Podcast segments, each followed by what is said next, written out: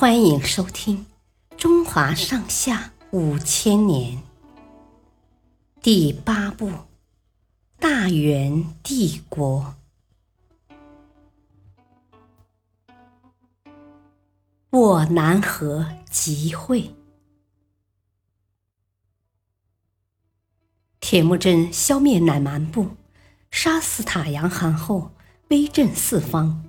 蒙古其他部落纷纷前来归附，铁木真终于完成了统一蒙古的大业。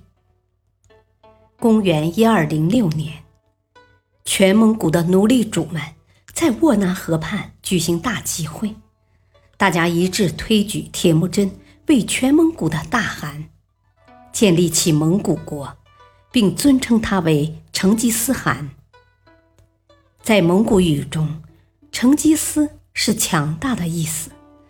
从这以后，蒙古各部慢慢结束了互相残杀的局面。为了让蒙古国迅速强大起来，成吉思汗下令在军事、法律、文化等方面建立一套新制度。他对曾经帮助过他的人全部进行封赏，又任命义帝为大断事官。让他编定法律。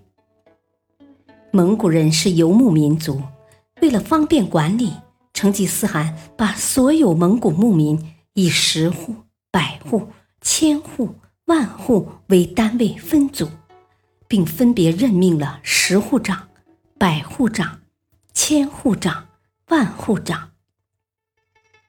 为了让蒙古军队更加强大，成吉思汗将蒙古。十五岁以上、七十岁以下的男子都编为兵士，平时进行农牧业生产，战时则随军打仗。为了振兴文化，成吉思汗下令让维吾尔人塔塔统阿用维吾尔文字创制蒙古文字，让蒙古奴隶主的子弟学习。就这样。蒙古人第一次有了文字，